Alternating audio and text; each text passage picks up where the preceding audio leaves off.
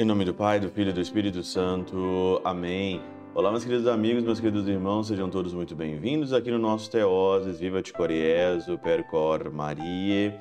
Nesse primeiro domingo do Advento, hoje nós estamos começando aí o novo tempo litúrgico, o Ano Litúrgico C da Igreja. Aí é ano novo para nós, liturgicamente, aqui na nossa espiritualidade, no nosso Teoses. E nós estamos então aqui para meditar, para caminhar nesse advento até o Santo Natal do Senhor. E o Evangelho desse dia vinte e oito de novembro de dois mil e vinte e um é o Evangelho de Lucas, no capítulo vinte e um, versículo vinte e cinco a vinte e oito, depois o trinta e quatro ao trinta e seis. Por incrível que pareça, a semana que passou, nós já viemos aqui e já meditamos aqui muitas das vezes o versículo vinte e cinco e o versículo vinte e oito, que é aqui é, aquela, aquela catástrofe, vamos dizer assim, que vai acontecer no final é, dos tempos. Haverá sinal no sol, na lua, nas estrelas, barulhos aqui do mar, das ondas, os homens vão desmaiar, né?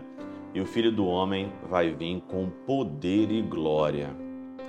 O que muda na nossa reflexão aqui é o seguinte: o Senhor virá, mas ele não virá mais na humildade da gruta de Belém. Ele não vai vir mais escondido nos traços de uma criança, como dizia Santa Terezinha. Ele não vai mais se esconder na humildade, na indigência de um menino que nasce ali na estrebaria, nasce ali na manjedoura, lugar onde os animais comiam. Mas Jesus vem com poder e glória e vem para julgar, vem para acertar as contas. E aí então, no versículo trinta e quatro a trinta e seis, ele nos diz claramente no Evangelho o que ou como nós seremos julgados, né? Quais são os critérios para que o julgamento aí aconteça. E aí então, no versículo trinta e quatro, ele diz o seguinte: tomai cuidado para que os vossos corações não fiqueis insensíveis por causa da gula, da embriaguez, das preocupações da vida, e esse dia não caia de repente sobre vós. Interessante é que na Catena Áurea tem um... Tem um pouquinho de mudança aqui na tradução do português, né?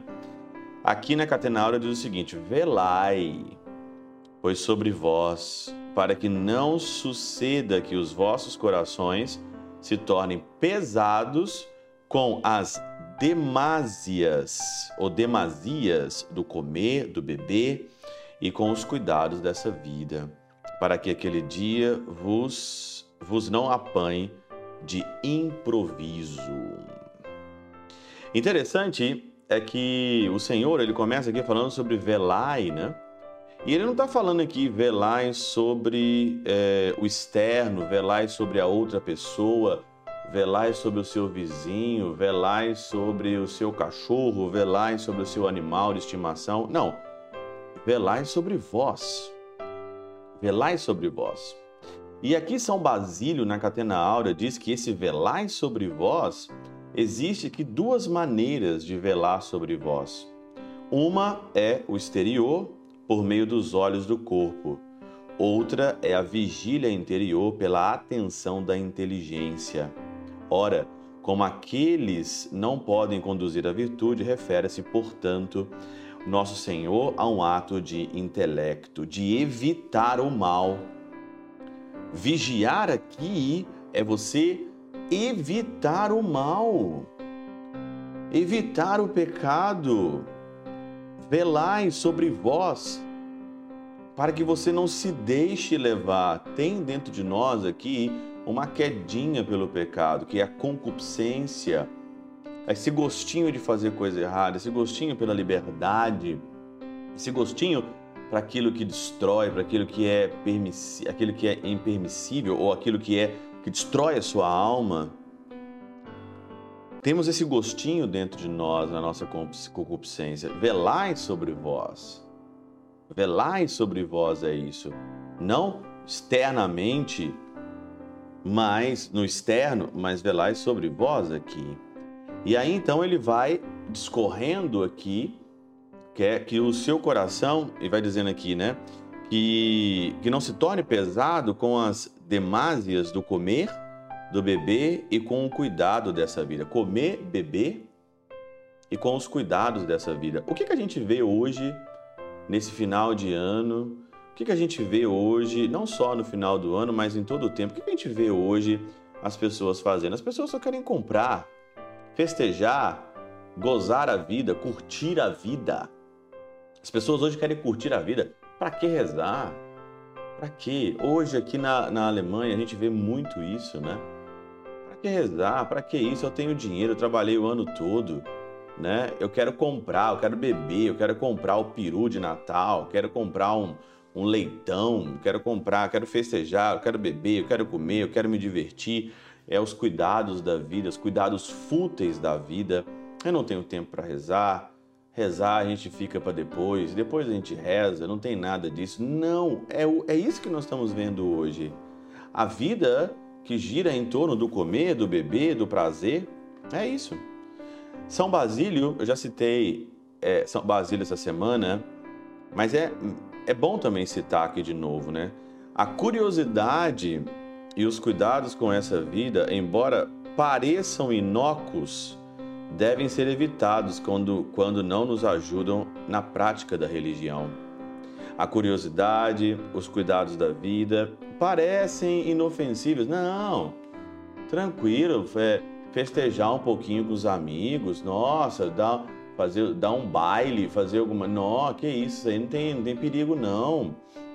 Mas se isso atrapalha, se isso atrapalha a sua religião, se isso atrapalha o seu compromisso com Deus, se isso atrapalha a sua espiritualidade, a sua fidelidade na vida de oração, na vida dos mandamentos, então você tem que evitar isso. Você tem que evitar. Não tem como a gente fugir disso, nós temos que evitar tudo aquilo que atrapalha a nossa vida de oração, atrapalha a nossa vida com Deus, nós temos que evitar essas coisas. E aí então, aqui... Interessante é que na Catena Áurea aqui diz o seguinte, né? Depois, para que não vos apanhe de improviso, você está festejando, o Senhor volta, né? Porque ele virá como um laço sobre todos que habitam sobre a face da terra. E é interessante que esse laço, né? Fala aqui, né? Que ele vem, de fato, como um laço, né? Aprofundemos o significado dessas palavras, né? Teofilacto. Aquele dia surpreenderá todos que estiverem assentados sobre a terra, isto é, aqueles que inativos estiverem a viver de improviso. A sua vida é uma vida de improviso, né?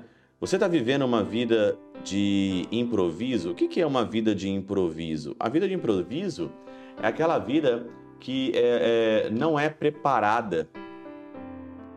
É a vida que você não prepara, tudo é improvisado. Acontece conforme acontece o dia.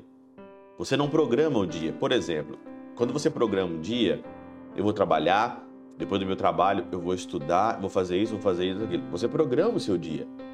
Pode eventualmente acontecer improvisos ao longo do dia, mas você preparou. Agora, uma pessoa que acorda de manhã, ela não sabe nem o que ela vai fazer, ela vive de improvisos, ela vive ao gosto dos convites, então vai dar ruim. Vai dar ruim a vida de improviso, porque todos os convites você vai ter para não escolher a vida de Deus. Você vai ter todos os convites na sua vida para você não escolher o Senhor, para você não escolher a Deus. É uma vida de improviso, improvisada. É uma vida que não tem continuidade, é uma vida que a pessoa ela não tem um plano de vida espiritual.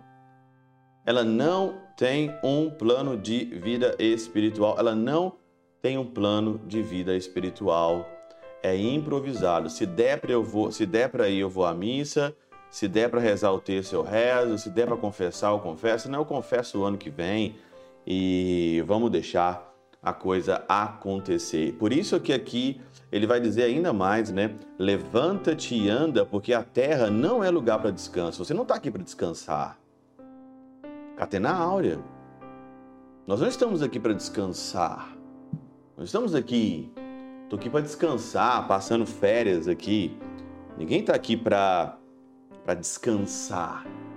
Nós estamos aqui para arrebatar o céu, o céu. Nós estamos aqui para ganhar o céu. E Teofilacto, ele vai dizer mais ainda, né? E porque cabe aos cristãos não apenas fugir do que é mal, mas também forcejar para alcançar a glória que reserva. Porque é próprio dos anjos o privilégio de permanecer defronte ao Filho do Homem, nosso Deus, numa eterna contemplação face a face. Uma eterna contemplação face a face. Essa é a nossa meta. A nossa meta na nossa vida não é comer, beber, se divertir. A meta da nossa vida não é aqui, não é essa terra a meta da nossa vida. É o céu. É estar no céu e que venha nosso Criador, que venha nosso Senhor com seu cetro de poder e julgue. E você, é tempo de conversão. É tempo de conversão, é tempo de mudar de vida. O que você está esperando? O que você está esperando para você mudar de vida, trocar a sua vida ruim, a sua vida morna, a sua vida improvisada? É tempo de mudar de vida, é tempo de conversão. Bom advento para nós aqui no Teose, que possamos nos converter para que o menino Jesus nasça em cada um de nós. Pela intercessão de São Chabel de Manguelup, São Padre Pio de Pietrelcina e Santa Terezinha do Menino Jesus, Deus Todo-Poderoso vos abençoe. Pai, Filho e Espírito Santo. Amém.